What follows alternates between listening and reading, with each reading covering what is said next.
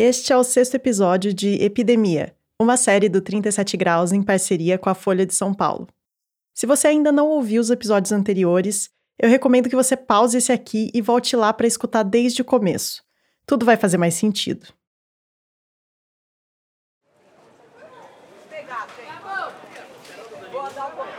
Parece que isso foi mil anos atrás.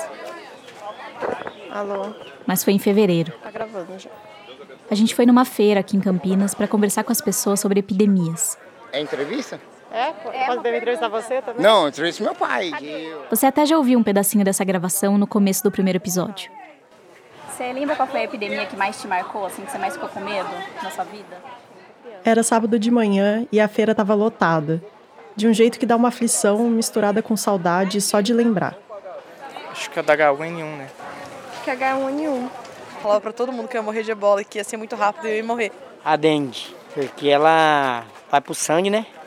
E o coronavírus já estava em alta nas notícias. Só que às vezes a gente tinha que dar uma cutucada para a pessoa falar dele. E, e esse coronavírus, a senhora tá com medo? Ah, isso aí dá medo. Mata, né? Pouca gente estava colocando ele no topo da lista de preocupações. Eu não tô nem aí. Vai ter uma, uma pandemia que eles falam, pode, pode ter, né? Antes a gente soubesse que seria a nossa última feira por um bom tempo. E pudesse ter comido um pastel só para despedir.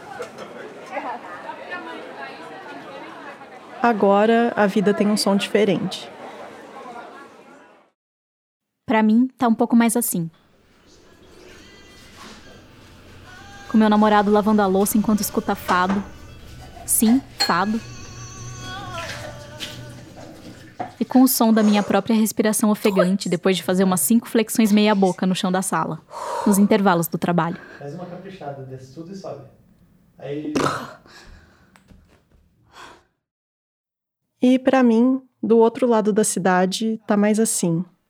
Eu tô aqui na sala e o Paulo tá dando aula no escritório. Eu nunca tinha assistido meu marido dar aula, mas agora eu escuto ele ensinando bioquímica através da porta do escritório. Se você tira o oxigênio, a cadeia de transporte de elétron continua funcionando? E enquanto isso, eu tento impedir que os cachorros atrapalhem. Paulo tá dando aula agora, não é hora de cachorrada fazer barulho.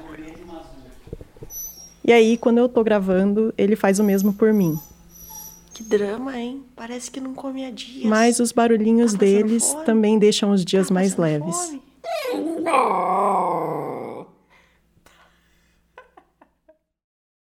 E no meio disso tudo, silêncio. Longos silêncios dentro e fora de casa. E o mais estranho é que não é um silêncio de calmaria. É um silêncio de solidão, de angústia. Um silêncio que não acaba quando o vizinho põe música alta ou quando as motos passam roncando na rua. E um silêncio que circula o mundo inteiro. Passa pela gente e também passa pelos nossos amigos espalhados pelo mundo. Meu nome é Heloísa Barbosa, eu moro em Boston. Hola, les saluda Daniel Díaz desde Bogotá, Colômbia. Meu nome é Natalie Wood, eu moro em Tauranga, na Nova Zelândia. Eh, bueno, yo estoy aquí en Madrid. Hoy hace un mes que estamos confinadas. O primeiro dia que eu saí para caminhar com a cidade quase deserta e eu estava andando na calçada e uma pessoa, quando viu que eu me aproximei, ela atravessou para outro lado para manter a distância, eu chorei. É um pouco difícil dizer o que vai acontecer. Y sobre todo lo duro de esto es que entre las cuatro paredes de mi casa parece que no pasa nada y sin embargo en la calle está pasando todo. Então, neste episódio, a gente coloca os vírus e as doenças em segundo plano, para dar espaço para essa estranheza, que pega cada pessoa de um jeito diferente, mas pega. Pega quem tá em casa e pega quem não pode se isolar. Eu sou a Sara Zoubel. E eu sou a Bia Guimarães.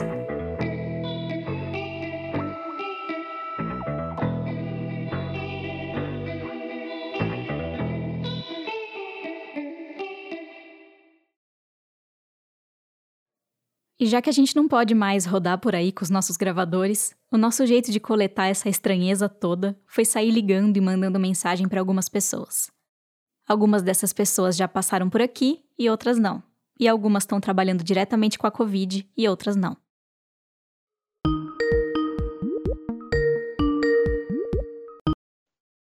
Oi, Carlos. Tá, tá me escutando?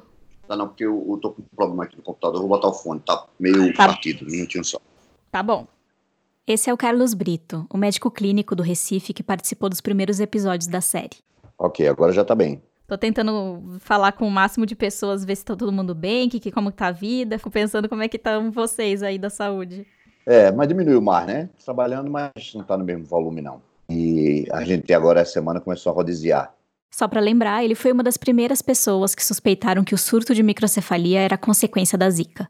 É, e eu fico, eu fico pensando que vocês que trabalham bastante com, com dengue, com zika, chikungunya, que é- pegou também bem uma época, né, que, que tem bastante caso, né? Tem surgido casos, né? Mais, mais dengue mesmo. Dengue tá no Nordeste, tem aumentado. Em algumas cidades do Nordeste, chikungunya também. E eu aproveitei pra pedir pra ele notícias do Kleber, porque eu sabia que ele tava com alguns problemas de saúde. Kleber, no caso, é o Kleber Luz, infectologista que a gente também entrevistou nos primeiros episódios. Tá bem, já tá em casa.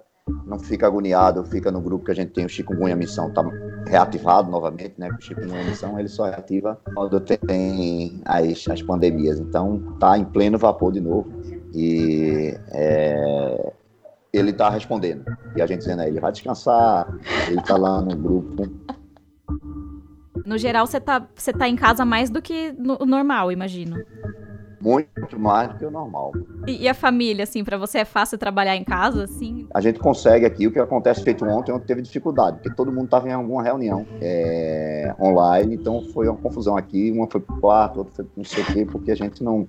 Eu falo muito alto, eu não me adaptei também ainda ao, a usar o fone de ouvido, elas dizem que eu falo gritando, mesmo tendo fone de ouvido. Mas tem sido uma, uma, uma coisa fora do, do habitual, uma quebra de rotina completa, né? Esses Sim. cinco décadas Mas- aí de vida, uma coisa completamente fora do, é, do usual, né? Então tá bom, ó. Se cuidem bom, aí. Tá, um beijo. Um abraço, beijo. Tchau, tchau. Tchau.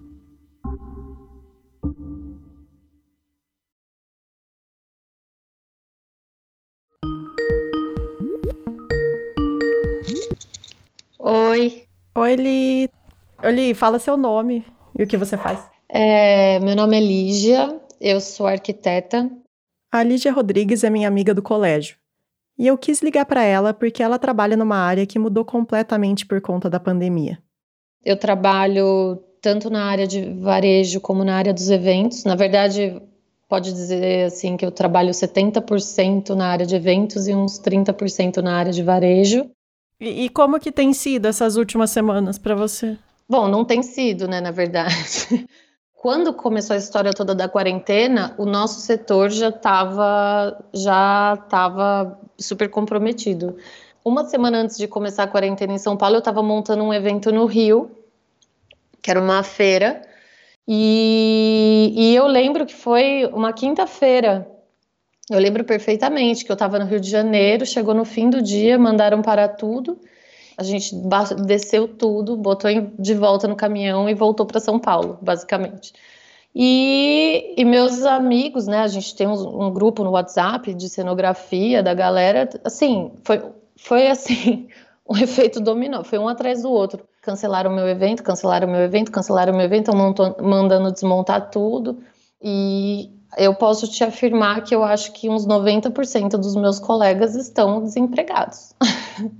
A grande maioria recebeu proporcional que trabalhou até aquele momento, mas, por exemplo, sei lá, você estava com seis meses de projeto fechado, você recebeu ali, você trabalhou dois, você recebeu dois, e a, a galera tá toda agora é, parada, parada mesmo, sem nenhuma perspectiva de volta acho que ninguém, assim, nenhum dos meus colegas em nenhum momento falou, não, a gente tem que voltar e fazer os eventos. Acho que todo mundo tem total consciência de que não dá para voltar, assim, é um problema muito maior do que o setor de eventos, mas não, mas ao mesmo tempo a gente fica se perguntando assim, tá, beleza, mas o que, que a gente vai fazer depois disso, né? Que que, como que a gente vai voltar? Quando? Como? não estou dizendo que não dá para se reinventar, mas como você reinventa um setor que depende das pessoas estarem juntas? Esse, esse, essa é a questão. Esse está sendo o desafio.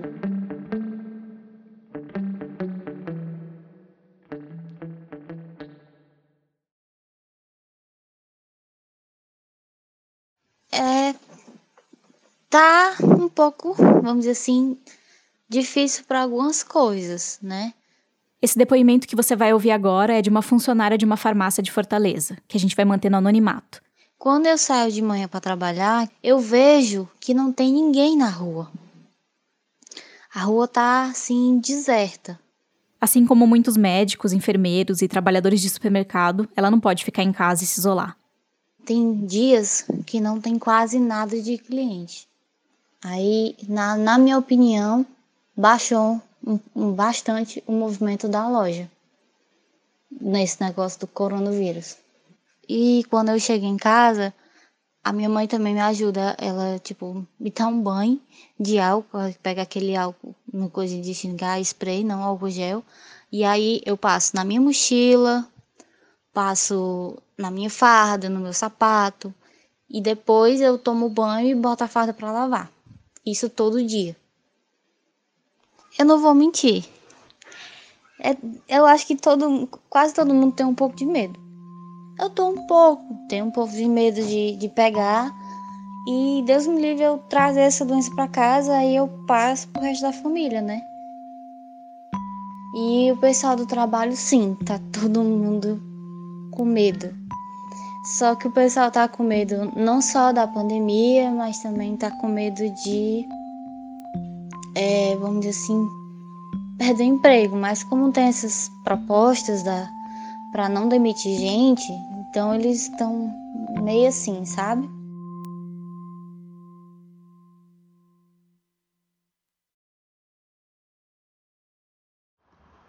É, então, eu sou o Guilherme Longo, o Guilherme é professor na Universidade Federal do Rio Grande do Norte. Aqui em Natal.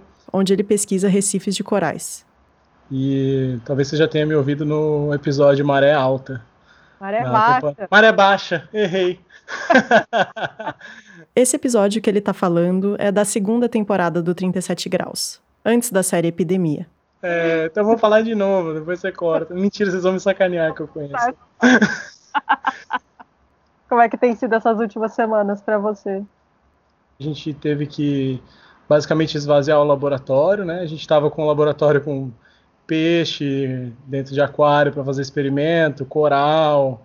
Então a gente teve que ir lá e, enfim, encerrar, né? Porque não dava nem para a gente continuar indo lá alimentar os animais e tal. Então a gente acabou, para alegria deles, liberando os peixes. Eles seriam liberados assim no experimento, mas sim, foram liberados mais cedo. E os corais, como não é tão simples assim de soltar, né? E assim, teria que uhum. grudar com epóxi, aí eu acabei trazendo para casa. Você tá então, de coral aí? Tô, tô de babá de coral. Então tem uns corais que estão vivendo aqui na sacada e até agora estão bem, inclusive os que estavam mais ou menos estão se recuperando bem. É, e fora isso, semana passada a gente teve um outro, uma outra notícia aí, né? A gente já estava monitorando por dados de satélite que uma onda de calor chegou no nordeste do Brasil, deixando o mar 2 graus acima da, do que deveria, né, a temperatura uh, atual. E aí isso gerou um branqueamento muito grande, né? A gente começou a ter. Só para lembrar, branqueamento é quando os corais literalmente ficam brancos. É um sinal de que as coisas não vão bem.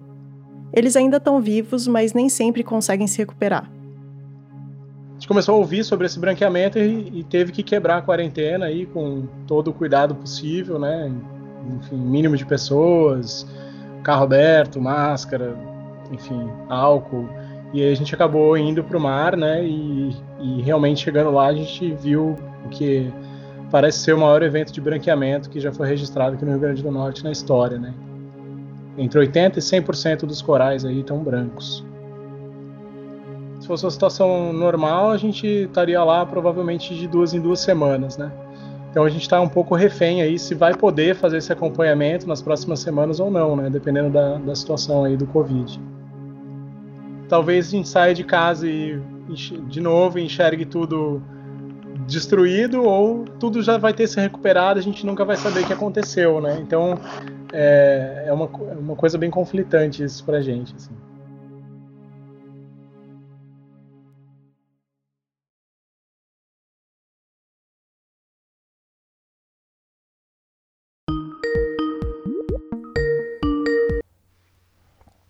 Oi, está me ouvindo? Tô, tô escutando sim, tudo bem? Tudo bom, e você? Joia. É, meu nome é William, é, William Marcel de Souza. É, eu trabalho aqui na. Eu faço pós-doutorado na USP. O William trabalha no Centro de Pesquisas em Virologia da USP Ribeirão. Como é que tá aí? Eu tenho trabalhado com a parte de epidemiologia, a parte de análise de dados clínicos epidemiológicos.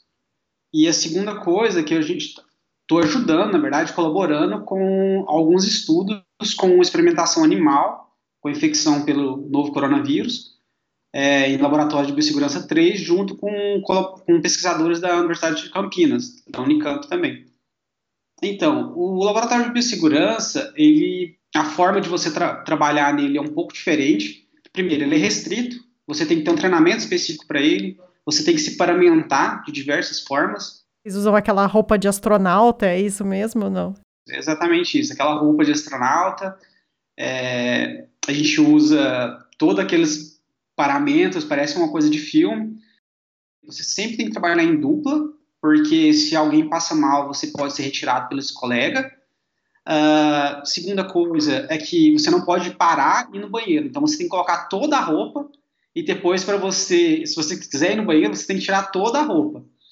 Então, normalmente os experimentos são estima-se mais ou menos no máximo duas horas, de duas a três horas e aí a gente sai do, do laboratório.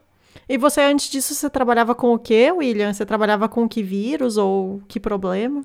Eu comecei a trabalhar com a parte de prospecção é, de novos vírus, procurar novos vírus em vários tipos de, de amostras de, de, animais. A gente é, sequenciou cerca de amostras de 21 tipos de espécies diferentes do Brasil inteiro incluindo também da Antártida. O que, que tem na Antártida que pode ser um reservatório de outros vírus? Pinguim. Uh, pinguim pode levar.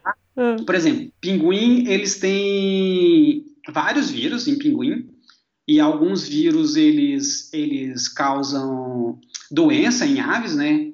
Por exemplo, tem influenza de pinguim, que é o esse da gripe nossa, né, que a gente conhece como influenza, uh, que infecta o pinguim. E os pinguins podem ser fontes de dispersão desses vírus por vários lugares, porque muitos, muitas espécies de pinguim eles têm comportamento migratório. Uhum. E, e, tipo, você passava seus dias olhando o potencial de novos vírus virarem uma pandemia em humanos? Você acha que você estava preparado para isso? Ah, não, seria mentira. Eu, eu não imaginava. A gente sempre, quando a gente estuda as, as, as pandemias, né? Influenza, a, conhecido como gripe espanhola, né? H1N1, de 1919, a gente sempre, sempre vê aquilo como, como, uma, como parte da história, mas eu nunca imaginei que, que de fato a gente ia estar vivendo o cenário que a gente vive hoje. Então, para mim, isso, isso é, não, não parece realidade ainda.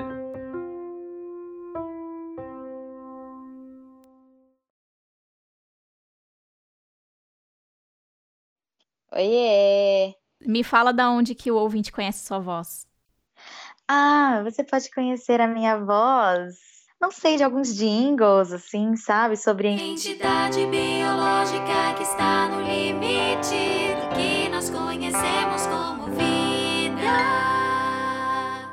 hit do verão, o hit da quarentena. A dona dessa voz é a Isabel Barros. Ela fez faculdade de jornalismo comigo, mas depois virou atriz de musicais. Todos os musicais, claro, estão cancelados e sem previsão de volta. E, e é o que o povo tá falando, né? Nunca vai voltar a ser como era antes. Tipo, o mundo que a gente tinha não vai mais ser como era antes. Vai ser tudo readaptado. Eu acho que os cinemas, os teatros vão até conseguir adaptar de diminuir, diminuir público, reduzir capacidade ou distribuir melhor os assentos. Eu acho que até pode ter alguma tentativa aí de adaptar, mas não vai mais ser igual que era antes eu até estava comentando com um amigo, graças a, a ser artista, a gente foi educado, quando a gente entra no meio profissional, a não pensar no futuro, porque o nosso futuro é muito incerto. Então a gente não tem estabilidade familiar, a gente não tem estabilidade financeira. E a gente não sabe quando vai ser o próximo trabalho. A gente fica empregado por seis meses e aí tá demitido, e é isso que venham outras coisas. Mas, claro, eu tenho a chance de não ver isso de uma forma pessimista, porque eu sou muito privilegiada. Então a gente também tem que reconhecer que essa crise está sendo uma crise muito mais crise para uns do que para outros, né? E nesses últimos dias a gente estava realmente insuportável, pedindo relatos para todo mundo que passava pela nossa frente. No caso, todo mundo que passava pela tela do nosso computador. Não sei se o Wagner chegou a comentar com vocês, a princípio eu não sabia quem ia estar aqui na, na reunião, mas é que a gente está coletando os relatos de, de quarentena de várias pessoas aí. Eu queria perguntar como vocês estão. Aí eu aproveitei para pegar um depoimento no fim de uma reunião que a gente teve com a Agência Mural de Jornalismo das Periferias. É, sou Ana Beatriz Felício, eu sou repórter da Agência Mural. Uma mudança muito significativa é trabalhar com jornalismo e principalmente com jornalismo periférico estando de quarentena. Uma porque tem a questão da estrutura mesmo, porque a gente não está indo para redação, a gente está fazendo tudo remoto. Então, eu moro numa região de periferia, por exemplo. Eu moro em Carapicuíba, que é uma cidade da Grande São Paulo. E eu moro num apartamento muito pequeno, então eu tenho que dividir com a minha irmãzinha, com o meu padrasto, com a minha mãe. A internet nem sempre é boa. Depois os meninos mandaram um computador, mas antes do computador chegar, o meu computador também era ruim. Então, tem todos os desafios técnicos da, da quarentena. E tem também o fato de você não poder ir a campo, né? Tipo, eu sou repórter, assim.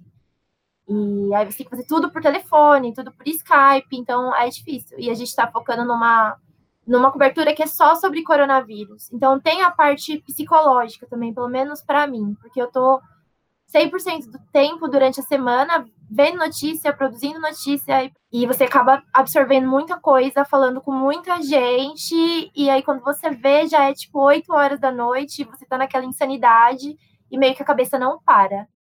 E Ana, como é que você tem feito? Só, só uma perguntinha. Como é que você tem feito para você também ficar tranquila? Como é que você tem feito para cuidar um pouco da sua cabeça também e para descansar? Então, eu tô tomando cerveja bastante, assim, tô tendo happy hours com a minha família. E pra mim é muito importante, eu sou uma pessoa muito extrovertida. Eu gosto muito de conversar, eu sinto muita falta de conversar com as pessoas. Então, de, no final de semana, eu compro a cerveja aqui, meus amigos compram a cerveja na casa deles, a gente fica bebendo, eu fico bebendo com a minha mãe, conversando, ligo pro meu pai. A cerveja tem sido uma grande aliada de todos nós. Sim. Então a gente vai deixar vocês trabalharem, então. Tchau, Ana. Tchau, Anderson. Tchau, gente. Tchau, tchau, Bia. Isso aí.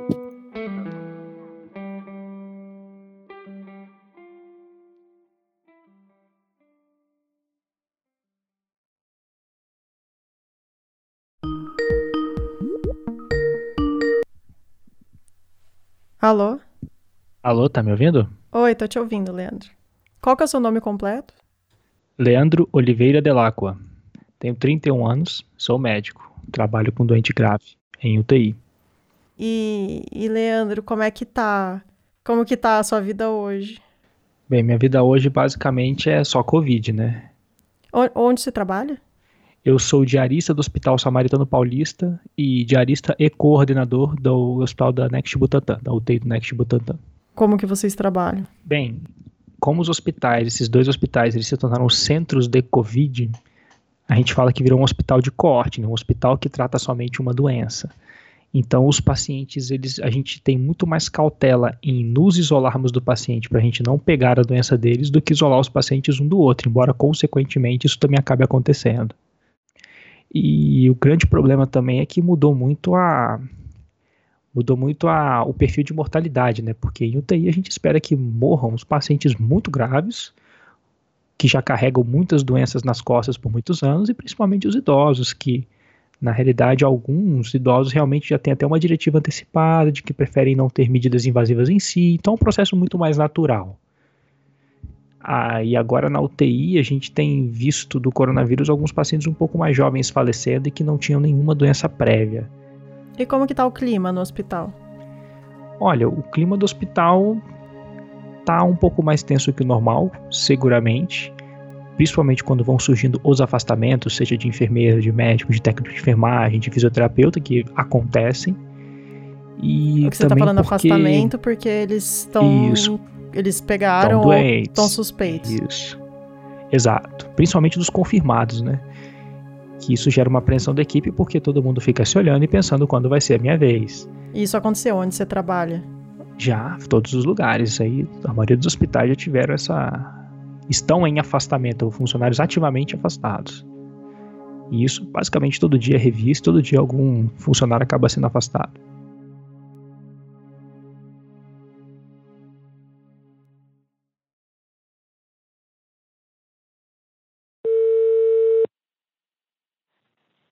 Alô?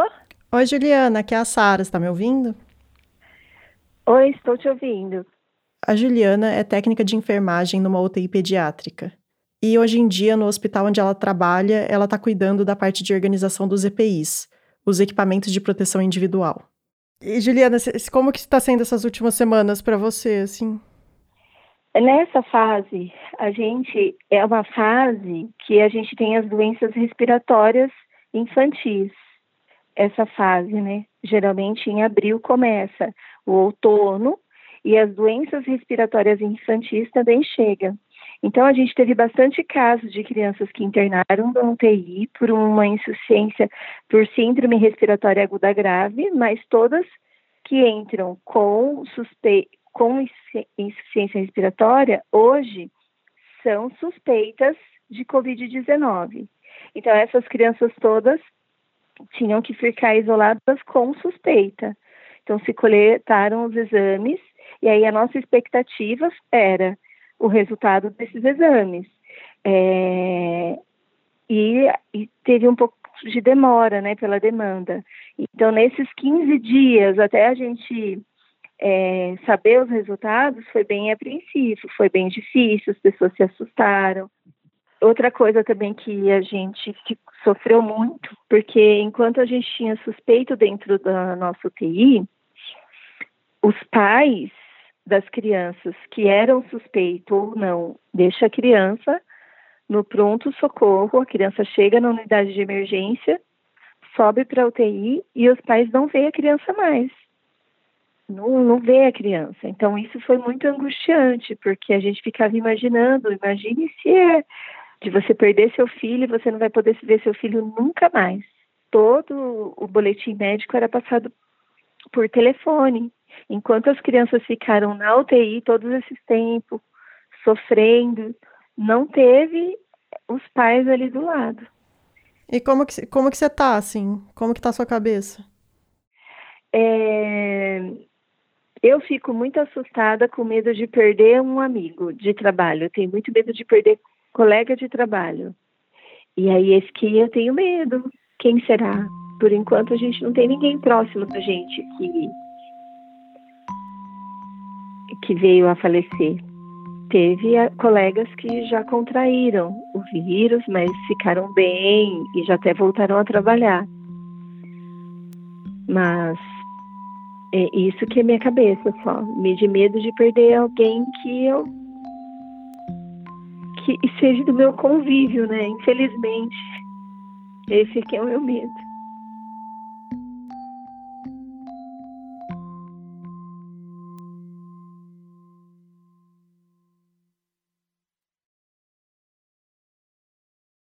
A gente também recebeu uma mensagem da Rafaela da Rosa Ribeiro. Oi meninas, tudo bem? Que apareceu no quarto episódio, aquele dos vírus. Ela é a bióloga que foi para a Itália pesquisar Zika e que acabou tendo que mudar de rumo para ajudar nos estudos com o novo coronavírus. É, faz mais, um pouco mais de um mês e meio que eu estou aqui de quarentena e esse isolamento completo, né, que eu não imaginei que eu ia viver, eu aluguei uma kitnet para mim, pensando que eu ia trabalhar e vir para cá para comer de noite e dormir. E aí eu me deparei com tendo que ficar nesse lugar por muitas horas do meu dia, né? Bem, acho que o que tem sido mais difícil para mim é entender que isso vai demorar para passar. Não é? A gente tem uma expectativa de que a vida volte ao normal, mas isso ainda não tem previsão. Isso é, não vai acontecer da mesma forma que acontecia antes. Aos poucos a ficha está caindo, mas não é fácil ter que entender e se reinventar. Pensar num futuro que é bem pouco pensável. Acho que essas incertezas elas são as mais difíceis, né? essa, esse desejo de que a normalidade volte, mas quase que a certeza de que isso não vai acontecer.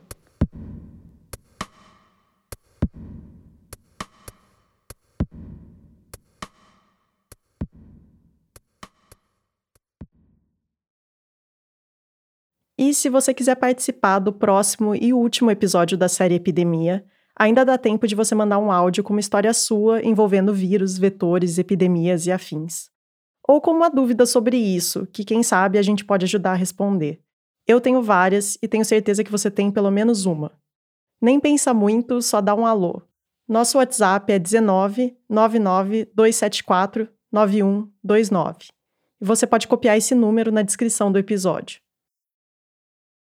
E antes de ir embora, só mais um depoimento de uma pessoinha de 7 anos. Ô, Bia, Esse é o Pedro, meu sobrinho.